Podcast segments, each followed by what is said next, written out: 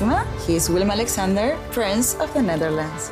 How did an Argentinian lady end up on Wall Street? That's a long story. Well, I have time. Mama, Het is Maxima. ik heb er nog nooit zo verliefd gezien. Screw everyone. All I care about is you. Maxima. Vanaf 20 april alleen bij Videoland. Wat zeg je? We moeten het zonder Angela doen, hè? Nou, nee, we zitten er wel bij. Angela, ben je er? Ik ben er, luid en duidelijk. In de eigen schuilkelder, denk ik. Nee, jij, eh, jij durft niet meer naar de studio toe te komen hè, vanwege loshangende apparaten hier, toch? Nou, dat is een beetje overdreven gesteld. Maar ik denk wel dat ik eh, de eerste keer bij een talkshow even naar boven kijk. Dan wel. Nou, hier komen we straks op terug. Een rampvlucht is een voorbeeld van hoe NPO series moet maken. En Five Live is puur op therapeutische basis gemaakt. Dat zijn de onderwerpen. Dit is de AD Media Podcast. Met als vaste gasten vanuit eh, de Rukbunker, eh, de Schuilbunker bedoel ik. TV-columniste Angela de Jong. Eh, ben je nog aan het eh, influencen qua oorbellen? Nou ja, nu niet, want ik zit nu gewoon thuis in mijn joggingbroek en mijn oude vest. Joggingbroek, Maar ja. eh, de, het bericht van de vorige keer over die oorbellen heeft wel wat losgemaakt. En mediajournalist eh, Dennis Jansen. Nog iemand gebeld? Altijd. En mediajournalist eh, Mark den Blanke. Arbeidstijdverkorting is wel het nieuwe arbeidsvitamine, of niet? Ik denk dat ik ook weer terug ga naar vier dagen per week. En mijn naam is Manuel Venderbos. We gaan beginnen. Rond kwart voor zeven vanavond is een vrachttoestel Boeing 747F van El Al neergestort in de Bijlmermeer in Amsterdam. Een drama wat ons eh, in heel het land wakker geschud en onthutst heeft. De route klopt niet. Ze houden iets achter. Als ze met radarbeelden hebben geknoeid, dan is dat wereldnieuws. Mannen in witte pappen. Ik heb meer dan 300 mensen in de Belmen die ziek zijn. Weet je zeker dat je die strijd aandurft? De kettingzaag wil ik ook terug. Die kettingzaag? Ja. Je wilde geen gereedschap. Jij toch ook niet? Je gebruikt het nooit. Oh nee? Wie heeft laatst een schilderijtje van je opgehangen? Attentie, we gaan live in 5. Goedenavond. En welkom bij Five Live. Vanavond gaan Ik wil heel graag een erotisch programma met jou maken. Liz, hallo. Hebben wij contact? Ja, ik weet dat er nog helemaal niets bewezen is, Benno. Maar wij zijn gewoon heel erg benieuwd hoe jij je als regisseur verhoudt tot dit soort beschuldigingen tussen acteurs onderling. Ehm, kus me. Ja, zometeen gaan we het hebben over Five Live van Linda de Mol. En ook over Rampvlucht. Belmer Ramp de Movie, zullen we maar zeggen. Maar eerst eh, de cijfers van eh, Galit en Sophie. Die krabbelen op uit het dal. Of zitten er gewoon meer mensen voor de tv? Kunt u iets vertellen erover? Nou, zullen we eerst even zeggen waarom Angela niet aanwezig is? Oh, dat is ook een goed idee. Want eh, anders denken mensen echt dat ze niet meer naar de studio durft. En, en nee, Angela, je bent ziek, toch? Ja, ik ben eh, sinds vorig weekend heeft het coronavirus me na 2,5 jaar eindelijk te pakken. Gefeliciteerd, me corona. Dood toen ik, ja, eh, namens corona. Maar ik schrok me eigenlijk helemaal dood toen die test positief werd. Want wij zijn allemaal echt ontzettend verkouden thuis. En iedereen was continu negatief. En iedereen is nog steeds negatief, ook bij de GGD. Alleen moeders is positief. En- En, dat slaat heel erg op mijn eh, stem. En op mijn Karakter. en op de keel. En op je karakter, Ja. zegt Mark. Ja. Slaat het op mijn karakter? ja, je bent opeens positief. Nou ja, ik denk dat de mensen die vandaag de column hebben gelezen weten dat dat niet helemaal op één hetzelfde is. Nee, daar gaan we het zo meteen over hebben. Maar eh, je hebt eh, feedback gekregen op de podcast, eh, Angela. Ja, mijn zoon was dus vorige week ook drie dagen thuis, omdat hij echt ontzettend koud was. En ook door zijn docenten naar, huis werd gestuurd, omdat hij natuurlijk zat te sniffen in het eh, klas. En dat willen ze niet in deze periode. En die heeft geheel vrijwillig, zonder dat ik er überhaupt iets over gezegd heb, twee afleveringen van onze media podcast geluisterd. En die had wel eh, twee eh, momenten van feedback. Ten eerste stoorde het hem mateloos als jullie een grap maken, ik nooit lach. Dus bij deze zeg ik dat eh, eh, er maar even bij. Dat vond hij heel awkward. En eh, het door de eh, fragmenten heen praten. Dat vond hij ook echt enorm storend. Zullen we niet meer doen. Dus bij deze jongens. Oké. Maar heb je ook uitgelegd waarom dat je dan niet lacht of zo? Dat je, bedoel, hij ziet zijn moeder wel lachen, hoop ik. Ja, ik weet het niet. Ik zeg, bij welk grapje dan eh, specifiek? Nou, dat kon hij niet opdissen. maar blijkbaar lag ik niet hard genoeg. dan. Of ik vond het gewoon echt niet grappig. Dat zou ook best kunnen. Ja. Ja, dat is vaak bij mijn grappen tot mensen die het niet grappig vinden. Ik gooide net nog een vraag op. De cijfers van Galit en Sophie, eh, eh, die- lijken uit het dal te krabbelen. Of zitten er gewoon meer mensen voor de tv, Mark? Er zitten gewoon meer mensen voor de tv. Dat is het enige. Ja. Marktaandeel is hetzelfde gebleven. Ik heb dit niet eh, tot de bodem uitgezocht, maar... Iets boven de bodem, dat doet iets- Arjen Lubach eh, ook. Nee, ja, er zitten meer mensen voor de televisie. En op een gegeven moment eh, was het rond Prinsjesdag ook dat het eh, wat steeg. Ja, dan gaan mensen meer naar de NPO kijken. Ja, laten we eerst even gewoon een maandje afwachten. Als ze dan nog echt in de lift zitten en Mark dan dan gaan we er serieus iets over zeggen. Maar ik vond het te vroeg. Angela, volgende, volgende week ben je er weer bij dan, denk ik, of niet? Ja, tuurlijk. Nee, ik mag van de week in de loop van de week, ondanks dat ik nog steeds dikke keel heb, mag ik in de loop van de week naar buiten, want er zijn er tien dagen voorbij. En dan ben ik niet meer besmettelijk volgens de GGD. En hoe, hoe ziek ben je geweest? Nou, het valt wel mee. Verkouden. En zere keel. En eh, twee dagen ontzettend rillerig. In de zin dat ik het gewoon heel de dag ontzettend koud had. Maar ik heb gewoon doorgewerkt. Ja, ik mag niet naar buiten. En ik hou me op anderhalve meter van mijn gezin. Nou ja, het is allemaal te doen. En niemand heeft dat gekregen bij jullie nu binnen het gezin? Nee, niemand. Nou, keurig afstand gehouden dan. Hè? En krijg je dan eten voor de Ja. deur eh, geschoven en zo? eh, hè? Nee Wat- hoor, wat- nee, ik zit gewoon aan de eettafel. We hebben een lange eettafel. Dus er kan anderhalve meter tussen. Beetje à la Poetin. Eh, zoiets.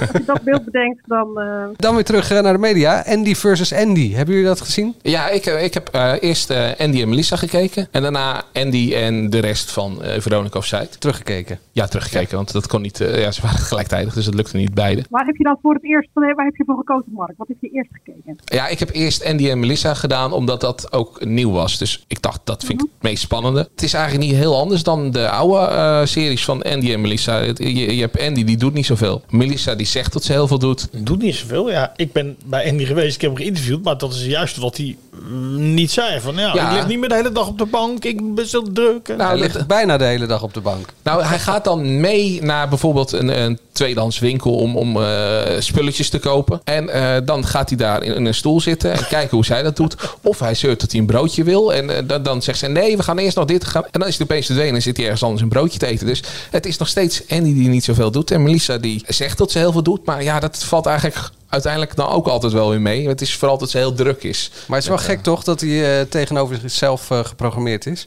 Ja, dat is heel gek. Als je het leuk vindt om naar Andy van der Meijden te kijken. Die mensen En, zijn er eh, ook. Ja, dat is, nee, maar serieus. Ik, ik, vind, het, eh, ik vind hem best grappig. In, eh, ik lees ook echt op YouTube allemaal mensen die dit op dit moment leuker vinden dan eh eh Vandaag de Site. Maar dat komt dan omdat het een beetje dat oude eh voetbalsweetje heeft. En eh, lachen, grappen, grollen. En ja, hier wordt niet over politiek gepraat. En dat lijkt me heel verstandig dat Andy van der Meijden niet over politiek praat. Dat komt nog. Ja, dat, dat, over, over 30 jaar dan is die Johan Derksen. Ja. En dan zit hij ook aan zo'n tafel. Dus ja, ik kan me best voorstellen dat, dat je daarnaar wil kijken. En als dat dan tegenover elkaar staat, ja, je, moet- je, moet, je moet kiezen. En dat is op dezelfde zendergroep ook nog. Ja, dat, Ik heb gebeld met Top en die zei, nou, het is een ander publiek en anders kijken ze het uitgesteld.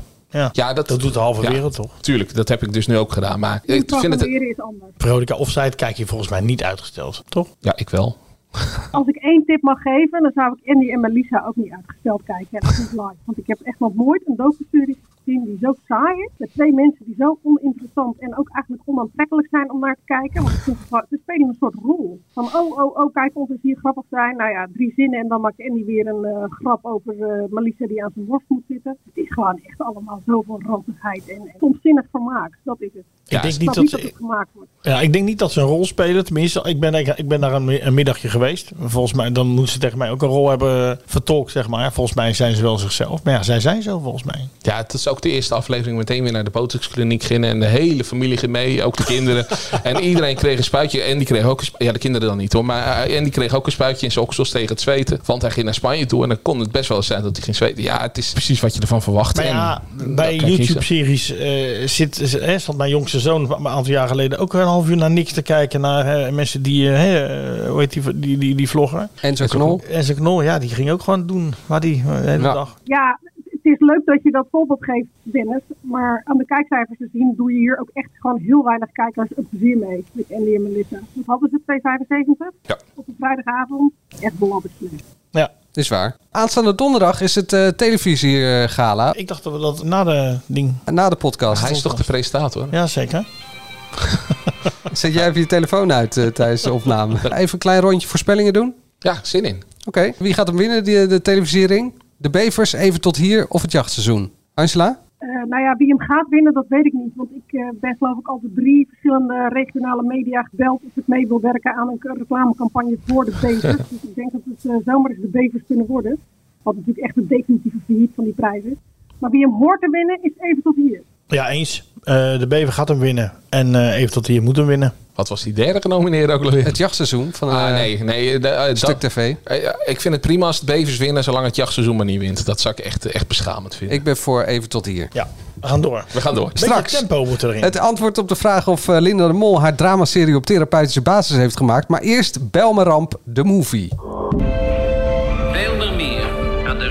Polder staat de eerste complex aan een overeind. Van een satellietstad voor 110.000 inwoners. Je wil deze mensen een harmonische woonomgeving geven. Een huis waarin je geboren kunt worden, waarin je feest kunt vieren en waarin je kunt sterven.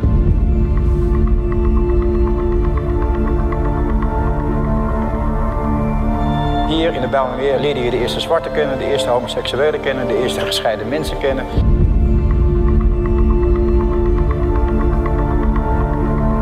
Mevrouw Willems, ik ga u toch even onderbreken. Wij hebben dit allemaal al op papier staan. En wij Dat is volgens mij dus precies het probleem. Papier. Dit gaat niet over papier. Dit gaat over mensen. Indrukwekkende dramaserie eh, over de vliegtuigramp in de Belmer van 1992. Bijna 30 jaar geleden. Deze week is dat zover. De stelling is, Rampvlucht is een voorbeeld van hoe NPO series moet maken. Angela. Nou, ik vind het een hele goede serie. Zoals er heel veel goede series hebben gehad de afgelopen eh, jaren. Dus of dit nou echt specifiek een voorbeeld is. Ik schreef in mijn column dat ik eh, van tevoren best wel huiverig was omdat hier feiten en fictie vermengd worden.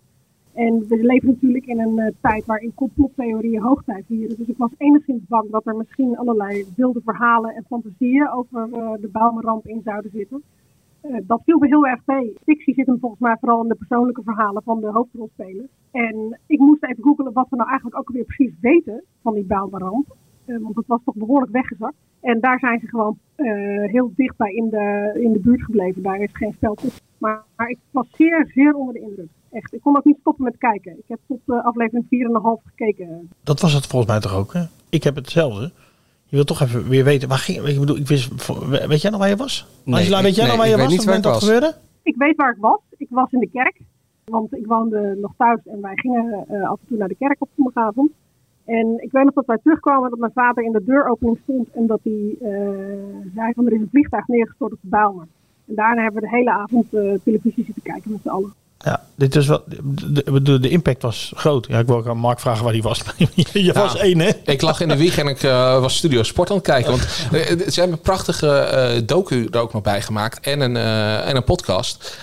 En dan heb je dus die, die fictie die er doorheen loopt. En je hebt het, het echte verhaal, wat er echt gebeurd is. En dat vind ik wel goed dat ze dat, net zoals bij het verhaal van Nederland, ook weer hebben gedaan. Dus dat het niet alleen een- de serie is. Want wat Angela zegt, ze hebben wel me- meer goede dramaseries gemaakt. Maar dit geeft wel het extra laagje erop. Eh, en ik denk dat de NPO zich het hele multimediale pakket. Ja. Precies. Ja. Eh, nou ja, niet per se met de stelling, maar eh, eh, dat was gewoon mijn punt. Dit, dit als ze de projecten zo aanpakken, ik denk dat de NPO dat prachtig kan doen, waardoor je dit soort gebeurtenissen, die misschien ook wel in Nederland soms ook wel nog onderbelicht zijn gebleven, hoe dat nou, nou ja, je ziet het in de serie ook, dat, dat Nou ja. de aandacht afzwakt. En dan is het wel goed dat het verhaal een keertje volledig wordt verteld. Dat bedoelde ik eigenlijk met, eh, daarom vroeg ik van, weten jullie nog waar je was? Omdat hele grote gebeurtenissen in Nederland, ook voor de jeugd, ja, het goed is om dat gewoon eer, Ja, ik, via ik moet zeggen dat ik, dat ik dat toch niet meer... Ik was eh, 16. Ik denk dat ik op een gegeven moment een keer thuis ben gekomen... dat we toen eh, de hele avond tv hebben gekeken. Maar waar, waar en Nou, hoe? dat zou je nog wel hebben geweten, toch dan? Nee. Jij? Want je gooit die nee, vraag ik werk- op. Nou ja, nee, ik werkte bij de, op de sportredactie van de Delftse Krant. En wij zaten wel eh, voor de televisie. Ajax te kijken. Nee, Delftse Krant. Nou ja. we gingen wel Studio Sport kijken inderdaad. Met eten, dat deden we elke zondagavond. Maar nee, maar ik weet nog eh, heel goed, ja. Ja. Zo laten terugkeren, ook voor de jongeren kijken. Volgens mij is dat heel goed. Op deze manier is het ook heel mooi gedaan. Nee, mijn 14-jarige zoon die heeft er vol interesse mee zitten kijken eh, zondagavond. En heeft ook daarna de serie gepincht. Hij was echt zeer onder de indruk. Hij had geen idee. Hij heeft dat nog niet op school gehad. Alhoewel hij wel de term Bijlmerramp kende. Nou ja, ik had dat vor- vorig jaar met Srebrenica. Of, of, of misschien alweer anderhalf jaar geleden. Nou ja, daar wisten mijn kinderen eigenlijk ook eh, te weinig van eigenlijk wat daar allemaal is gebeurd. Nou ja, Nou dat ja, soort u- dingen. ja, maar überhaupt, eh, je, je weet nog van iets met mannen met witte pakken, weet je nog. En wat ik bijvoorbeeld helemaal niet wist, is dat het hele vliegtuig niet uit Israël kwam. Ja, El Al komt natuurlijk uit Israël, maar dat hij opsteeg vanuit Amsterdam. Dat eh, heb ik helemaal nooit meer bedacht. Nou, prima toch dan. Nee, dat is Ja. alleen maar mooi. Ja. Dat, je de- dat je dus daardoor er weer met je neus op de feiten wordt gedrukt. En wa- wat eh, ik heel erg tekenend aan deze eh, serie vind, wat je qua politiek ziet, Je ziet het eigenlijk gewoon nu nog doorgaan. Hè? Dus hier werden de burgers ja, slecht, slecht behandeld, eh, laat ge- geïnformeerd. Eh, dan werd iets toegezegd, maar dan slap toegezegd. En dat, ja, eigenlijk met de huidige affaires zie dat nog. Dus het is ook gewoon een spiegel voor de politiek. En dat is natuurlijk ook wat drama kan doen: een, een spiegel bieden. En wat de NPO moet doen. Beetje ongeloofwaardig was wel dat die vrouw meteen verliefd werd op die man. Ja, in, die, in het café. Die man die was woest aantrekkelijk, toch? Nee, nee, dat was echt ongeloofwaardig. En Snor was toen heel sexy. Ja, ik denk dat ze, ja, maar ik denk dat ze gewoon zijn beroep ook best wel sexy vond. En een fris die Daar heb ik drinken. nog, heb ik nog nooit iets van gemerkt in ieder geval. Straks gaan we het in deze talkshowloze podcast eh, aflevering toch hebben over een talkshow. Maar dan wel een fictieve. Eentje die bedacht is door eh, Linda de Mol, Five Live. Maar eerst dit. Dit is het radiohoekje. Oh, lekker. Even geen Dus uitslag. Angela, even je mond houden alstublieft. Ja, je hoort wel dat ze verkouden is. Ja, die hoort het wel een beetje. Eh Wietse de Jager, de ster van de ochtend van eh, Radio 538, opperde in eh, een acht minuten durend betoog dat hij vanwege zijn kinderen wel minder wil- wilde werken. En hij vond dat hij recht had op ouderschapsverlof. Uit de mate geëmancipeerde man, toch, Mark? Dat, dat zeker. En eh, vol- volgens mij eh, is het voor iedereen heel normaal dat je vaderschapsverlof kan, of ouderschapsverlof, eh, of hoe het allemaal ook heet, eh, kan krijgen. Alleen ja, als je net een jaar geleden ja hebt gezegd tegen de ochtendshow, eh, het belangrijkste tijdstip voor een eh, radiozender, dat je daar eh, nou, flink voor betaald krijgt. Eh, Dennis, weet je toevallig hoeveel eh, dat is? Nou ja, Frank Dalen was eh, vijf ton hoger. Het was in ieder geval iets minder. Tussen de drie en de vier. Gok, schat, wij schatten zo tussen de drie en vier ton. Maar het zou ook twee ton kunnen zijn, toch? Je krijgt er eh, ruim voor betaald. En dat je dan dit oppert, terwijl Frank Dane daarvoor eh geslacht of het is uiteindelijk Koen en Sander zijn aan de kant gezet. Je weet, een ochtendshow is vijf dagen in de week. In de middag kan je daar nog mee wegkomen, want nou, heel veel middagshows eh, die, die stoppen gewoon op vrijdag om, eh, om vier uur. Maar bij radio het werkt zo, als je opstaat, dan zet je de radio aan. En dan word je wakker met een soort van vriend naast je. En dat is een ritueel. En daarna schakel je niet meer over naar een andere zender. Dus dan blijf je daarbij. Dus daarom is het belangrijk dat de hele werkweek... dat je met dezelfde persoon wakker wordt. Kijk, er zijn natuurlijk eh, bepaalde mensen die vinden het leuk om wisselende contacten te hebben. Maar de meeste mensen zijn gewoontedieren. En die willen gewoon eh, telkens met de- dezelfde stemmen eh, wakker worden. En dat werkt dus door, door de hele dag heen. Dus daarmee is de ochtendshow is de enige positie. Als je daar ja tegen hebt gezegd. Ja, dan kan je niet na een jaar beginnen over ouderschapsverlof. Want dat, dat kan gewoon niet bij zo'n bij, bij zo'n plek. En ja, ik vind ook wel. Eh, Ja, eh, als je. Nou, laten we een voorbeeld nemen. Je, bent- je bent journalist en eh, je volgt het Nederlands elftal. Dat kunnen we allemaal voorstellen. En als dan het WK begint, dan zeg je ja, ik moet nu op vakantie met mijn kinderen. Want ja, dat is de enige. Ja, dat, dat, dat werkt ook niet. Dat doe je ook niet. Dus Nee, dat, kan, dat kan niet. En eh, wat vind je daar dan nu van? Hoe mag die... ik daar ook even iets over zeggen, jongens? Ja, zeker.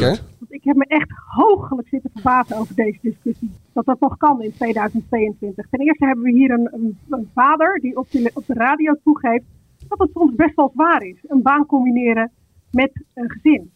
Eh, we klagen er altijd over dat er aan vrouwen te veel wordt gevraagd. Hoe doe je dit? Nu is het een man die dat doorbreekt. Het is een man die eh, tegen zijn droombaan he- ja heeft gezegd. eh, Een beetje à la Pippi Langkous. Ik weet niet of ik het kan, maar dus ik doe het. Want ik ga het gewoon proberen, ik vind het leuk. En die komt er nu na een jaar achter dat het te zwaar is. En dan zou een baantje bij de radio ongeveer de enige baan in Nederland zijn waarbij dat niet kan. Ik vind het echt een godver. Echt serieus, dit is een hele discussie. Ik zou zeggen, Wietse, ik vind het heel goed dat je dit gedaan hebt. En ik vind je een voorbeeld voor alle vaders in Nederland. Ja, maar, wel, maar dan twee dagen later eh, eh, terugkrabbelen en zeggen... ja, maar zo, ik wilde alleen een discussie ja, dat is opstarten. een teamlove. Maar, maar, maar Angela, vind je niet dat hij dan gewoon op een andere positie moet gaan zitten? Het, wat ik zeg, je kan ook niet eh, als, als journalist de Champions League finale eh, of de WK finale missen als je Oranje volgt. Dat is eh, bij radio is dat natuurlijk op dezelfde manier. Dan kan hij toch prima. Maar mag ik even in herinnering brengen dat Marike ook niet op woensdag werkt? Ja, Bij de klopt. ochtendshow van Q. Doet het vier dagen. En misschien als ze straks een kind krijgt, worden het nog minder dagen. Of denkt ze van, ik kan dit niet meer combineren. Prima toch? Je probeert iets uit. Ja. Werkt het niet? Werkt het niet met jouw gezin? Dan geef je dat gewoon toe. Klaar. Ja, alleen is daar natuurlijk een, eh, een andere opzet. Waarin Matti in dat geval de, de hoofd-DJ is en er een team omheen is. En Wiets is echt gewoon de maker van het programma en heeft een sidekick Klaus van Eerde. De- ja, de- de- die vergelijking is natuurlijk Maar hij kan wel vier dagen, toch? Hij kan straks van maandag tot donderdag. eh, dat zou toch kunnen, hè? Dat hij de vrijdag een andere... Ja, dat, dat kan. Alleen ja, dat, daarvoor was mijn uitleg van Ja, net. ja. ja, nee, maar het kan wel. Ja, natuurlijk, alles kan. Ja, maar als Talpa dat niet wil, nou, dan moeten ze dat maar doen. Dan laten ze zien dat ze een eh, bedrijf zijn wat eh, volgens mij de slag heeft gemist in 2022. Maar goed, het is hun eh, vrije keuze. Maar ik bedoel, dat, dat, dat Mattie hier zo ontzettend op aangevallen wordt. Wietse. Omdat hij dit heeft gedaan. En dat hij op zo'n heilige... Of Wietse, sorry. Omdat hij op zo'n heilige plek zit op de radio. Ik vind dat zo ongelooflijk ouderwets. Zegt de vrouw die nu eh, in quarantaine zit en corona heeft, maar wel gewoon de column blijft doen. Ja, ik bedoel, dat kan toch? Ik ben voor de rest niet ziek. Ik mag niet naar buiten. En ik hou me keurig aan alle regels. Maar ik ben niet zo ziek dat ik, hoe heet het, niet kan schrijven. Ja, maar al die radio-dj's zijn ook gewoon doorgegaan tijdens eh, corona. En dan zijn ze zelfs met thuisstudio's. Dus de- deze vergelijking gaat gewoon bank Manuel. Lees morgen het verhaal van Marlies Verleeuwen, collega. Want die heeft er nog een verhaal over geschreven. Over eh Wietse de Jager en eh, de arbeidstijdverkorting. Op ad.nl of in de krant? Voor allebei. Allebei. allebei. Nou, ja, eh, dit is wel afgerond, toch? Ja, eh, Angela en ik worden het niet eens. Dan nu, eh, drama met Linda de Mol. En dat bedoel ik natuurlijk niet per se eh, negatief. eh, voordat ik uh, leidend voor ben in de volgende editorial. Ik bedoel de nieuwe dramaserie over het wel en wee van een dagelijkse talkshow. Genaamd Five Live. Met eh, Waldemar Torenstra en Linda de Mol in de hoofdrol als presentatieduo. Er komt hier een fragment, maar die heb ik nog niet. Zal ik dit er ook gewoon zo in laten? Ja, dat zou ik wel doen, ja. dat we dan nu gewoon doorgaan. Ja, de stelling luidt: Five Live is puur op therapeutische basis gemaakt. Angela? Dat idee kreeg ik wel een beetje, ja. Dat er een eh, script geschreven is waarin eh, Linda al de frustraties over haar collega's en eh, iedereen die ook nog meer rondloopt in de mediawereld de afgelopen jaren van zich af heeft geschreven. Nou ja, als je de afgelopen maanden hebt gevolgd, dan herken je daar ook nog wel wat dingen van. Ik snap niet dat er niet iemand tegen haar gezegd heeft, joh, hartstikke goed van je, maar dit gaan we niet uitzenden, want dit eh, schaadt jouw eigen imago. Heb je al aangifte gedaan? Waarvan? Van die aanslag? Dat vind ik echt zo klein bier, dat maakt me toch totaal niet uit.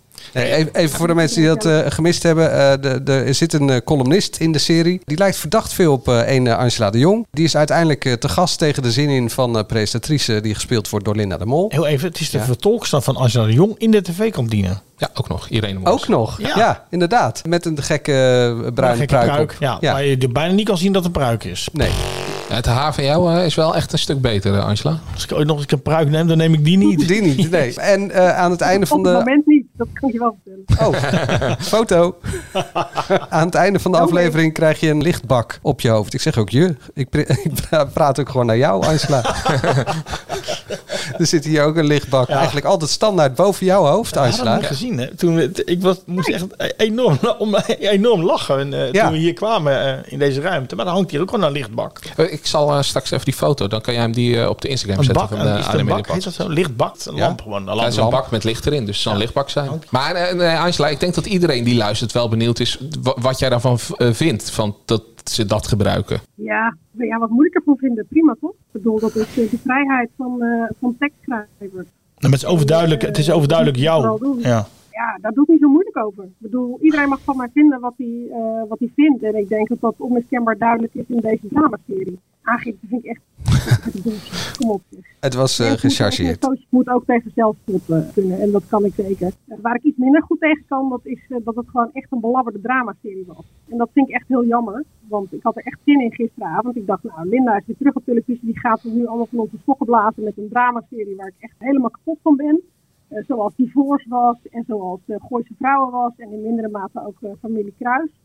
Maar ik was echt teleurgesteld in het resultaat. Het was de tv-kantine, eh, maar dan niet grappig en niet leuk. En ja, vooral ook heel erg belegen. Wat mij een beetje stoorde in deze serie, want ik kan best wel die grapjes rond eh, de bekende mensen, die kon ik eh, wel waarderen. Maar als je naar het verhaal goed kijkt wat er gebeurt. Ja, Linda de Mol die heeft een blaasontsteking, dus die gaat de hele tijd plassen. Waar dat voor nodig was, weet ik niet. Op een gegeven moment moet ze die plas ergens laten lopen, doet ze in een potje. En dat moet Abby Hoes naar een apotheek brengen en daar moet ze iets halen.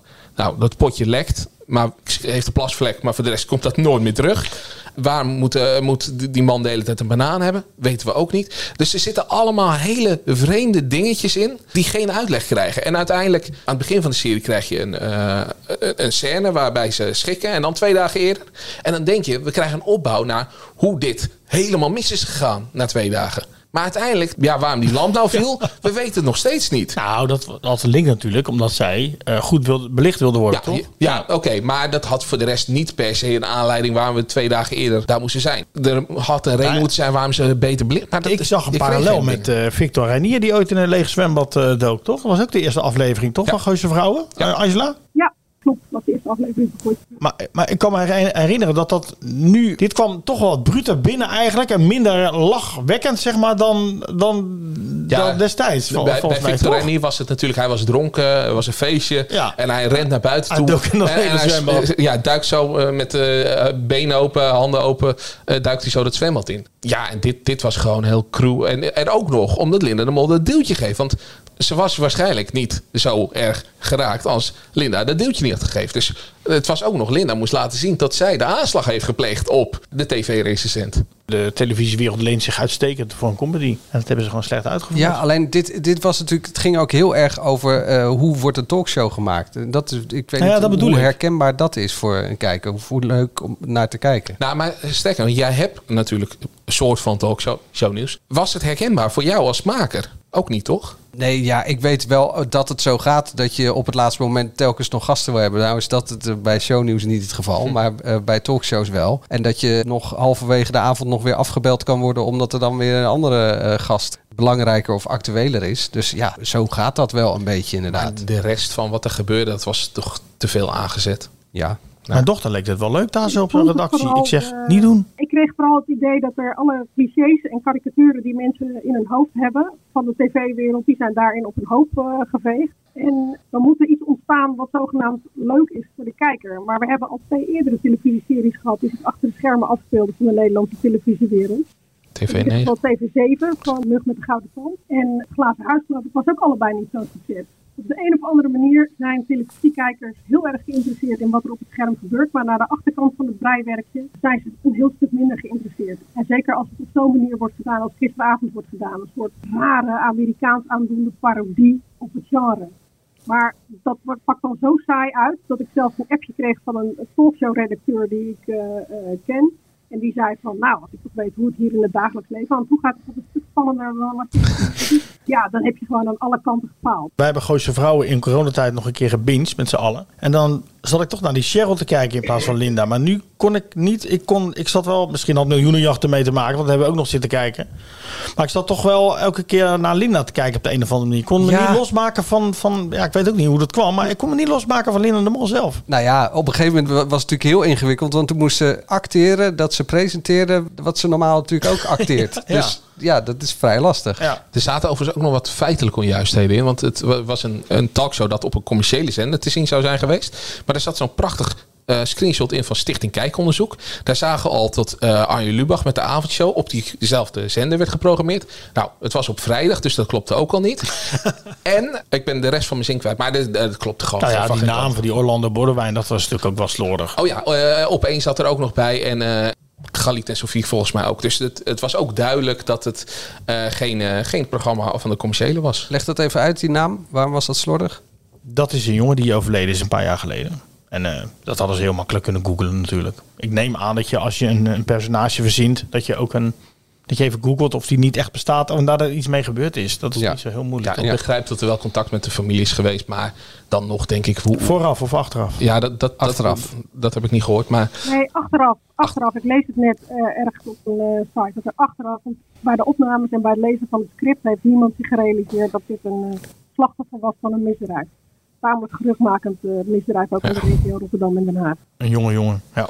Maar qua cijfers heeft het natuurlijk door de lead-in van Miljoenenjacht... heeft het nog best eh, aardig gescoord. Om half tien eh, 987.000 kijkers. ja, eerste aflevering telt nooit. Een goede lied in, heel veel reclame voor gemaakt. Tweede aflevering weten we of het goed is of slecht. Je kan ook zeggen er zijn 400.000 kijkers weggezept. Ja, maar dan nog. Dat... Angela, nog iets toe te voegen? Nou, wat ik er zo jammer aan vond, is we hebben net natuurlijk die ene eh, begin, of de, de scène waarin ik die lamp op mijn hoofd krijg. eh, waarin ik die lamp op mijn hoofd. Maar wat ik er zo jammer aan vind, is dat eh, Linda's grootste kracht altijd was om dingen te maken waar je je als kijker in herkende. Ook al is het een, een ansenering die je niet meteen jouw dagelijks leven is. Neem die Gooise Villa-wijk. Of neem een eh, huis waarin drie gescheiden mannen met elkaar samenleven.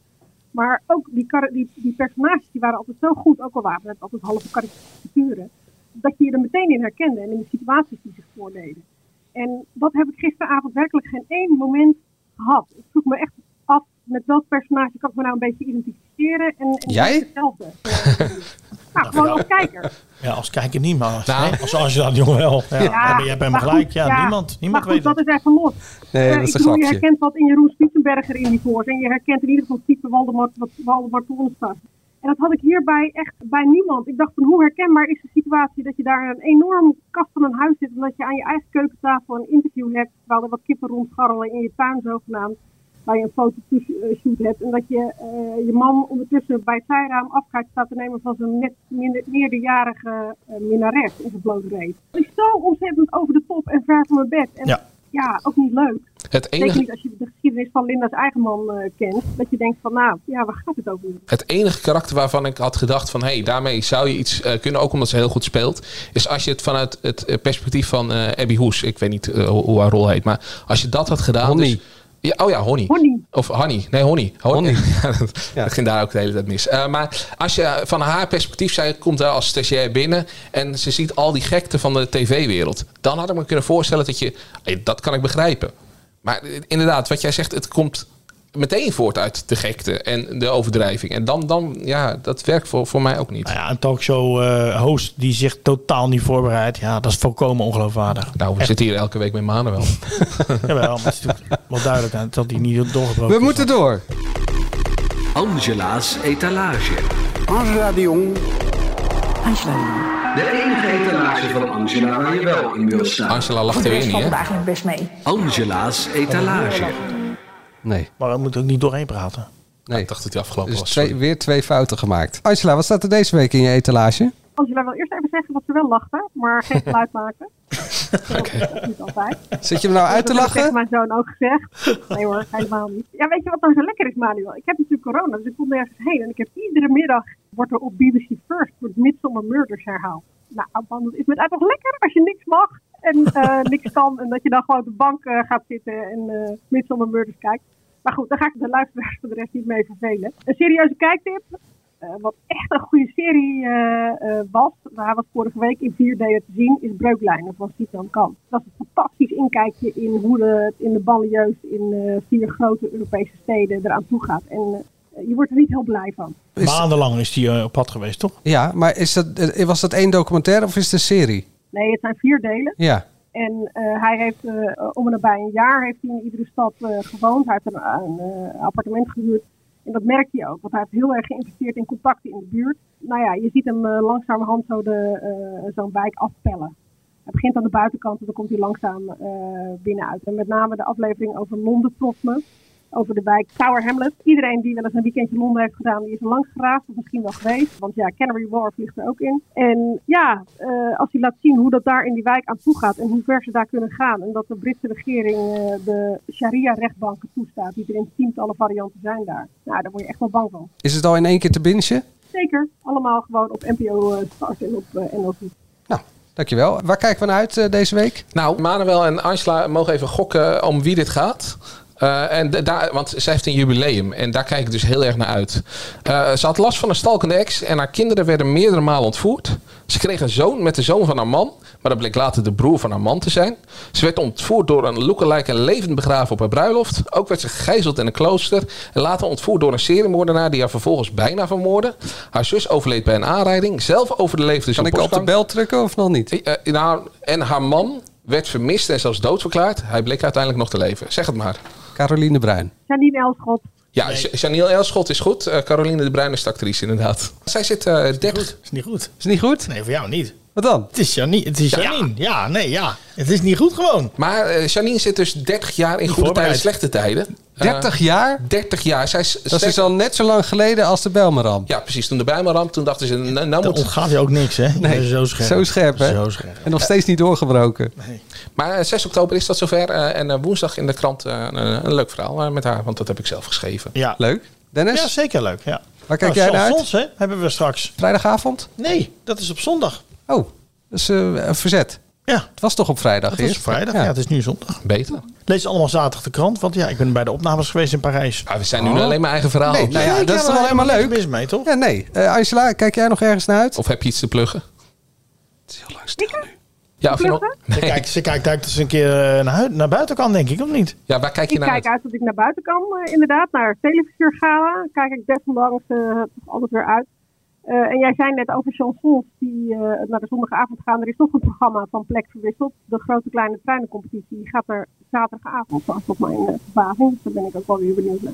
En voor de rest uh, heb ik me na deze televisieweek voorgenomen om een boekje te kopen. Dat is Crisis van Beatrice de Graaf. Want zeker wat we net ook over de Bijlmerramp hadden, hoe Nederland omgaat met crisissen en welke rode lijnen en lessen er te leren zijn, dat, nou ja, daar werd een aanzet toegegeven in een discussie bij Op1 vorige week, maar dat was zo ontzettend kort en kwam zo ontzettend weinig aan het woord dat ik dacht, dat moet ik in ieder geval wel even kopen. Oké, okay, bij deze. Ik zit met popcorn naar de televisiering gala te kijken. Moet je niet werken dan? De show niet. Moet ik werken dan? Ja, maar dan hebben ze ook popcorn op de redactie. Ja, dus er zit al. Ja, ik moet werken. ik moet donderdag werken. Zou ik maar eens voorbereiden. ja, ga ik maar eens op het laatste moment ook gebriefd van uh, tot rest Ja, en dan krijg ik een banaan en dan doe ik er allemaal gekke dingen mee. Vond je dit nou een leuke podcast? Geef ons dan even een duimpje in je favoriete podcast app. Abonneer je, dan krijg je als eerste een verse podcast. En we zitten op Instagram. En Aisla heeft toch niks te doen. Dus Aisla, jij mag deze week de socials uh, bijhouden. AD Media Podcast.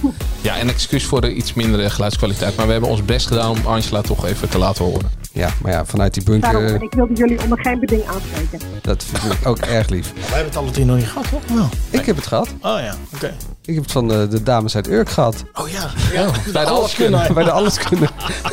Voor het laatste media nieuws ga je natuurlijk naar ad.nl slash show. En ben je even klaar met media? Het boek van Beatrice de Graaf lezen? Als Angela het zegt, moet je het doen. Het gaat ook nadrukkelijk over de Bijlmerramp. Dat is een behoorlijk kantelpunt geweest in hoe wij met rampen omgingen in Nederland. Nou ja, het is ook heel actueel. Huiswerk. Ben je er volgende week gewoon weer bij, uh, Angela? Ja, ik mag uh, woensdag of donderdag mag ik sowieso de deur uit. Ik kan niet wachten hoor.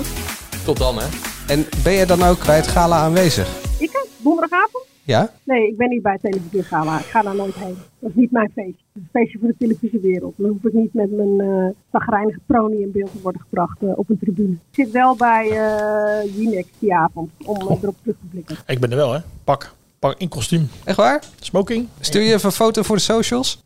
Nee, dat kun je meestal toch niet aandoen? Natuurlijk wel. Ziet er een keer goed uit. Jij dacht, dit laatste stukje wordt heel slecht beluisterd, dus dat kunnen we gewoon zo lang kunnen we gewoon zeggen wat we, wat we willen. Tot volgende week. Dankjewel, Angela. Graag gedaan, jongen. Dankjewel, Angela. Doei. Doei. Doei. Doei.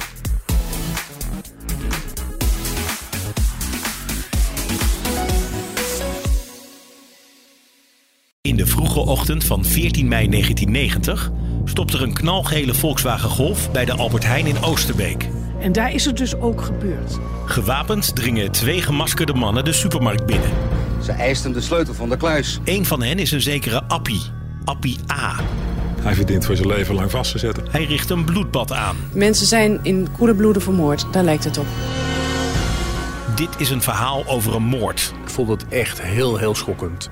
Een dubbele moord in een hele gewone supermarkt. Ik kon bijna nog tranen in mijn ogen krijgen van dat moment. Een derde medewerker van de Albert Heijn raakte zwaar gewond. Iedereen zei dat hij het niet zou overleven. Hij is tot de dag van vandaag gehandicapt. Hopeloos, uh, moedeloos, uh, radeloos. Luister vanaf zaterdag 27 augustus naar de podcast Appie. Ik vond het echt afschuwelijk. Echt afschuwelijk. Appie vertelt het verhaal over de bloedigste supermarktenoverval uit de Nederlandse geschiedenis. Het was onbeschrijfelijk. Appie vind je op ad.nl slash podcast. Of in je favoriete podcast app. Ja, we hebben gewoon uh, levenslang. Maxima, he is Willem Alexander, Prince of the Netherlands. How did an Argentinian lady end up on Wall Street? That's a long story. Well, I have time. Mama, Het is Maxima. Ik heb er nog nooit zo verliefd gezien. Screw everyone. All I care about is you. Maxima. Vanaf 20 april alleen bij Videoland.